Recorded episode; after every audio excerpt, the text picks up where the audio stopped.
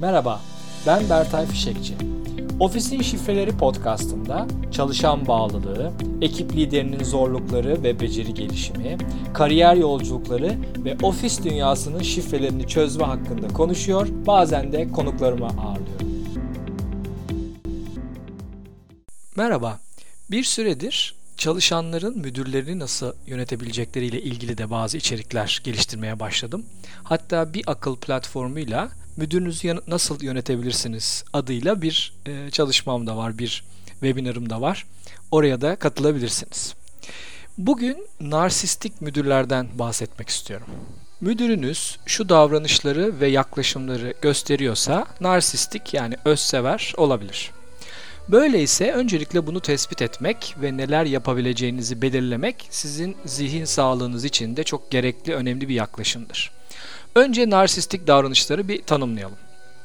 Narsistik kişilik bozukluğu, empati yoksunluğu, büyüklük hissi ve sürekli övülme ihtiyacıyla tanımlanan bir zihin sağlığı sorunudur.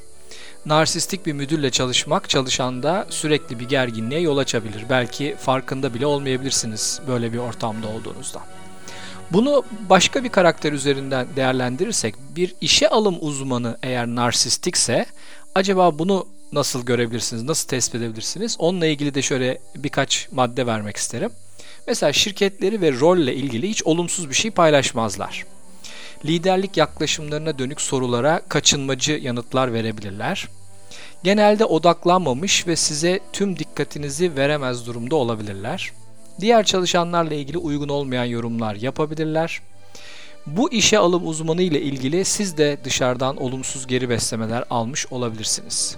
Şirketteki diğer çalışanlar için çok hoş olmayan aşağılayıcı yorumlar yapabilirler ve bel- belki bazen neredeyse inanılması mümkün olmayan sözler verebilirler. Yani bir iş görüşmesine gittiğinizde e, işe alım uzmanının yaklaşımları üzerinden de yine böyle bir e, test yapabilirsiniz. Şimdi müdürünüzün narsistik olduğuna dair 15 belirti den bahsedeceğim. Kısa kısa başlık başlık ilerleyeceğim. En azından bunlar kulağınızda kalsın istiyorum. Neredeyse sadece kendilerinden bahsederler. Kendilerini çok severler, kendileriyle ilgili çok düşünürler.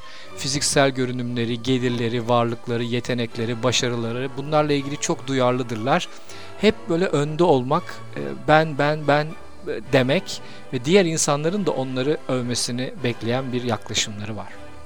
2. Büyüklük fantezileri vardır. Narsistler başarı, güç, parlaklık, güzellik ve ideal eş gibi konularda fantezilerle dolu olabilirler. Bu hayaller doğrultusunda her şeyin en iyisinin onlarda olmasını gerektiğini düşünürler. Bu aslında içlerindeki boşluk ve utancı kapatmak için ortaya çıkan duygulardır. Bu hayaller, bu uzaktaki hayaller gerçekleşmediğinde de büyük hayal kırıklığı yaşayabilirler. 3.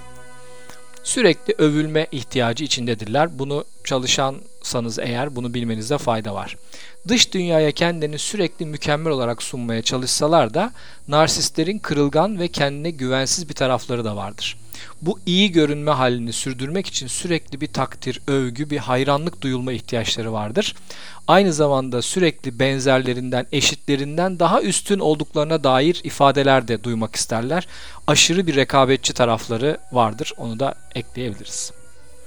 4 hakkıymış duygusuyla yaşarlar. Narsistler diğer insanların sürekli onlara özel davranmaları gerektiği, onlara özel avantajlar sağlamaları gerektiği ve soru sormadan isteklerini karşılamaları gerektiğini düşünürler. Bu davranışı göremediklerinde de sabırsız ve kızgın olabilir ve diğer insanlara pasif agresif bir tavır içine girebilirler. Etrafındaki insanları ve ekibini onlara hizmet etmek üzere orada olan kişiler olarak görme eğiliminde de olabilirler. Bu davranışların devamında tabi mobbing veya benzeri türde bazı davranışlara da yol açabilir. 5. Diğer insanlardan faydalanırlar. Narsistler çok sayıda insan için çekici olabilirler. Zira kendilerini karizmatik, başarı, başarılı ve çekici olarak sunabilirler. Böylece narsistler altında çalışan insanlardan istediklerini elde edebilme becerisine sahiptirler. Ya bu bazen ekibindeki çalışanların tükenmişlik sendromuna sürüklenmelerine bile dik sebep olabilir. Narsistler çok çabuk sıkılırlar ve sürekli onları eğlendirecek bir şeylerin peşindedirler. 6. Diğer insanları kıskanırlar. arka planda düşük kendine güvenleri ve diğer insanlardan üstün olma gerekliliği duygusu narsistlere kendilerinde eksik olan şeyleri görmeleri ve bu konularda diğer insanları kıskanmalarına sebep olur. Dediğim gibi e, kızgınlık, intikam, e, aşırı rekabet bu kıskançlık e, devamında ortaya çıkabilecek duygular olabilir. 7. Empati yoksunudurlar. Narsistler empati yapmakta ve diğer insanların sıkıntılarını anlamak konusunda çok zorlanırlar. Diğer insanların sorunlarını fark etseler bile kendi ihtiyaçları doğrultusunda neden değişim gösteremediklerini pek anlamazlar. 8. Sınırsız tutkuları vardır. Hedef koymak iyidir tabi ama narsistler kendi hayallerini hayatlarının merkezi haline getirirler ve etrafındaki insanları da onlar için bu hay hayali istemelerini isterler. Kendilerini etraflarındaki insanlardan üstün gördüklerinden genelde sınırsız hayaller üretebilirler. Narsistler çoğu kez kendi en iyi performanslarını göstermeyi değil her konuda en iyi olmayı hayal ederler. 9. Çok güvensizdirler, güvensiz olabilirler. Bu aslında ters gelebilir ama etrafa mükemmel, süper başarılı, her şeyi hak ettiğine inanan bir görüntü veren narsist aslında içten içe büyük bir güvensizlik içinde olabilir. Bu da diğer insanları ezmek, onları yenmek gerektiği duygusunu aktif tutar. Bu da e, kritik bir şey. 10. Büyüleyicidirler. İlk izlenime baktığımızda narsist kişi büyüleyici ve güvenli görünür. İlişkiler ilerlediğinde pek öyle olmadığı ortaya çıkar. Zaman zaman etrafındaki insanları aşağılama ve saldırganlaşma davranışları ortaya çıkar. İnsanlar bu ilk zamanlarda narsistlere yaklaşırlar. Zira bu büyüleyici tarafları çok çekici olabilir. 11. Aşırı yarışmacıdırlar, aşırı rekabetçidirler söylemiştim. Bir narsiste göre dünyada kazananlar ve kaybedenler vardır. Kazananlar tarafında olmak için çoğu kez diğer insanları manipüle ettiklerinin farkına varmayabilirler. Bu da zehirli bir kültürün temelini oluşturabilir. Kendilerine herkesten üstün olduklarını göstermek için çoğu kez ortaya atarlar.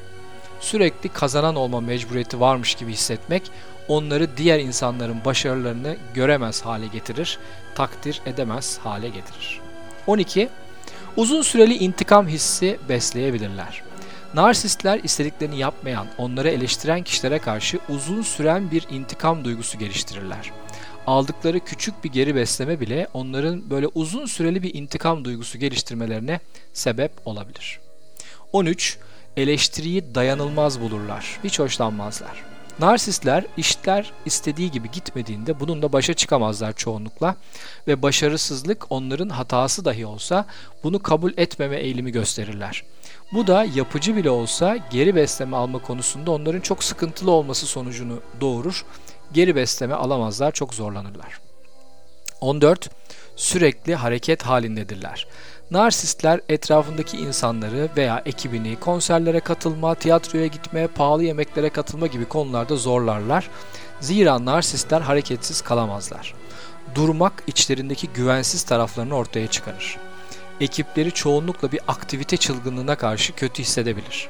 Narsistler kendi kendilerine yalnız rahatlamakta zorlanırlar.